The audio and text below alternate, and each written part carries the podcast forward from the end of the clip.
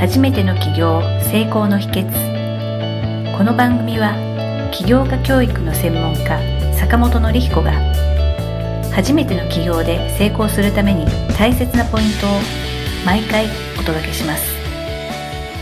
今日ですね、坂本先生に質問がありまして、起業家の年末年始の過ごし方についてアドバイスいただければとよろしくお願いいたします。年末年始、どのように過ごすかっていうのは、まあ来年のね、スタートダッシュを変えていくでも非常に大事かなと思います。年末なんでお仕事忙しい方も多いかと思うんですけれども、やっぱりお勧めしたいのはですね、来年の年度の計画をきちっと立てるっていうのをぜひお勧めしたいなというふうに思います。なかなか忙しいんでね、そういうのをちょっと考える時間がないっていう方もいるかもしれないんですが、うちの会社でも、まあ今度経営合宿っていういう形で2日間泊まり込みで経営幹部の皆さんで一緒に来年度の方針を作っていくっていうのをやっていくんですけれども、そういう形で自分の会社の来年度どうしていくかっていうのはしっかり固めていくっていうのは非常に大事かなというふうに思います。で、これは個人事業でやってるような方でも、そこをしっかりと描かないと、また来年1年が同じように過ぎてしまうという形になりますんで、きちっと今年の反省を踏まえて来年どうするのかというところの来年の事業計画ですね。ここをしっかり立てられるといいのかなっていうふうに思いますね。計画を作るときにですね、いろんなところで話が上がるのが、来年の計画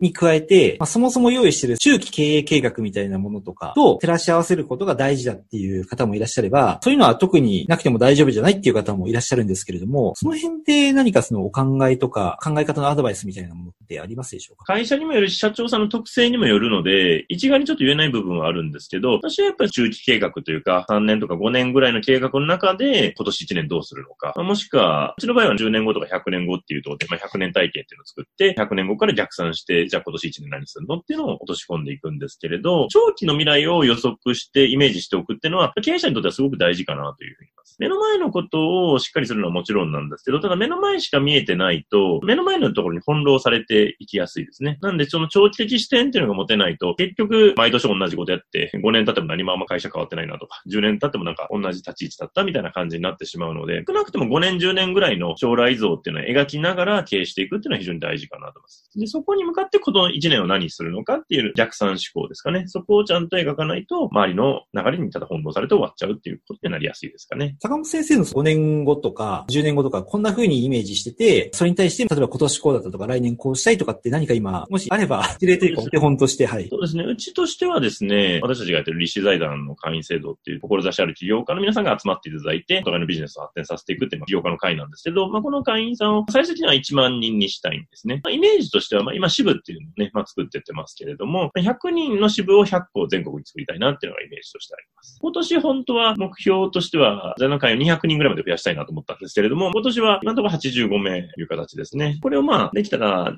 来年に300名、3年、4年後ぐらいには1000名ぐらいまで持っていきたいなというのが今描いている計画っていう形ですね。はい。ありがとうございます。数字で示されると、非常にこう理解がしやすいというかですね。例えば、今年が200人のところ85人だったところは、はい、多分数字の差異っていうんでしょうかね。ギャップのところに、結果は結果として仕方がないとして、その差異を埋めるために、より良くするために改善できることがどんなことだろうとか、じゃあそれを積み重ねたら本当に来年300になれるのかとか、足りないようだから何か施策を増やそうだとか、数字があるとすごく発想がしやすいなっていうのが思ったんですね。やっぱり数字で示すってすごく、まあ特に経営者ですとか、リーダーによってすごく大事だなっていうのを今改めて思いました。どの数字を追い求める？これを売上でね、やる方もいるでしょうし、どういう数字を追うかっていうのもまたすごく大事で、うちの場合は会員の数っていうことで、まあ人数を追うっていう形にしてますけれども、この辺がちょっと難しい用語でいくと、その KPI とか KGI って言ったりして、重要業績指標みたいな感じで言ったりするんですけど、要はまあ自分の会社で追うべき数字、見るべき数字はどこかっていうところをしっかり認識していくといいのかな。それが売上とか利益でもいいんですけれども、それ以外の数字もお客様の数であるとか、リピート率とかなのか、満足度とかかもしれないですし、そこをしっかり追っていくと、経営っていうのは非常にいい方向に進んでいくのかなっていうのはありますね。その KPI とか KGI っていうのが、重要業績指標、そうですね。いろんな数字って会社に売上とか、粗利とか、お客様の数とか、シェア率とか、会員さんの数ですとか、いろいろあると思うんですけども、どの数字を KPI とか KGI にするかっていうのは、経営者さんの考えだっていうのはすごく分かったんですけど、2019年にやってきたことがうまくいってたかどうかとか、あと2020年にやることがうまくいきそうかどうかっていうことの判断基準にすごくなる大事な指標なのかなっていうふうに思ったんですね。それがうまく、期待通りだったらうまくいってるし、そうじゃなかったらうまくいってないっていうことを判断する、経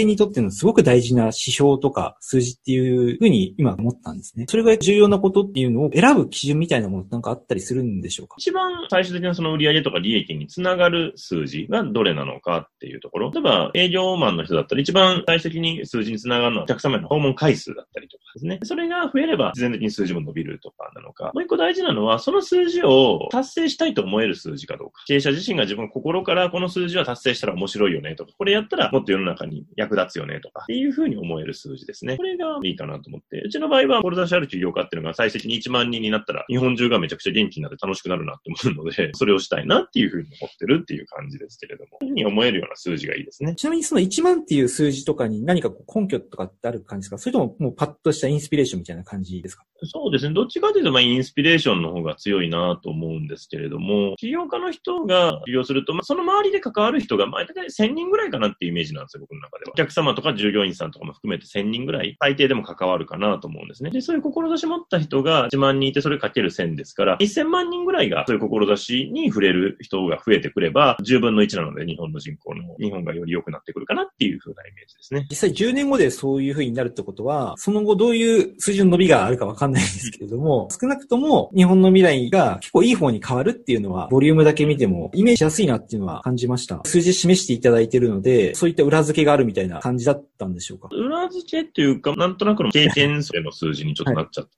ですけれども。その辺って別に直感とかインスピレーションでも特に問題はない感じなんでしょうか？経営者がやりたいと思う数字でいいんじゃないですかね。誰かに何か言われてね、なんかする数字でもないですし、他と比べてする数字でもないでしょうから、数字って結構他から、人から与えられちゃうとあんまりやる気が起きないんですけど、自分で定めるとモチベーションっていうのは上がってくるかなっていうところだと思うので。与えられる数字やる気がなくなるってすごく分かってですね、例えば会社の決起集会だとか、計画発表会の時に各事業所のリーダーの人が来期の計画とか発表するんですけど、その夜の忘年会の二次会とかで社長とかトップの人がいない時に出てくるのは、あの数字出したけど無理だよねって結構みんな言うんですよね。はい、与えられた数字をさもやりますみたいなことで発表の時には言ってるんですけど、お酒を飲んで夜出てくる本音は、いや、あれ無理だよねみたいなのってよくある話だなっていうのを今思い出しました。ご自身がやっぱやりたい数字っていうのに落とし込めるとよりいいかなっていうのは思いますよね。ありがとうございます。今日はですね、この年末年始を起業家がどうやって過ごしたら有意義な年末年始になるのかということをですね、まず教えていただきました。では、坂本先生、本日もありがとうございました。ありがとうございました。今回の番組はいかがだったでしょうか？あなたの起業の気づきがあれば幸いです。なお、番組では坂本典彦への質問をお受けしております。坂本典彦公式サイトよりお問い合わせください。坂本典彦公式サイトで検索してください。では、また次回もお楽しみに。提供は世界中の一人一人が志を実現できる社会をつくる立志財団がお送りしました。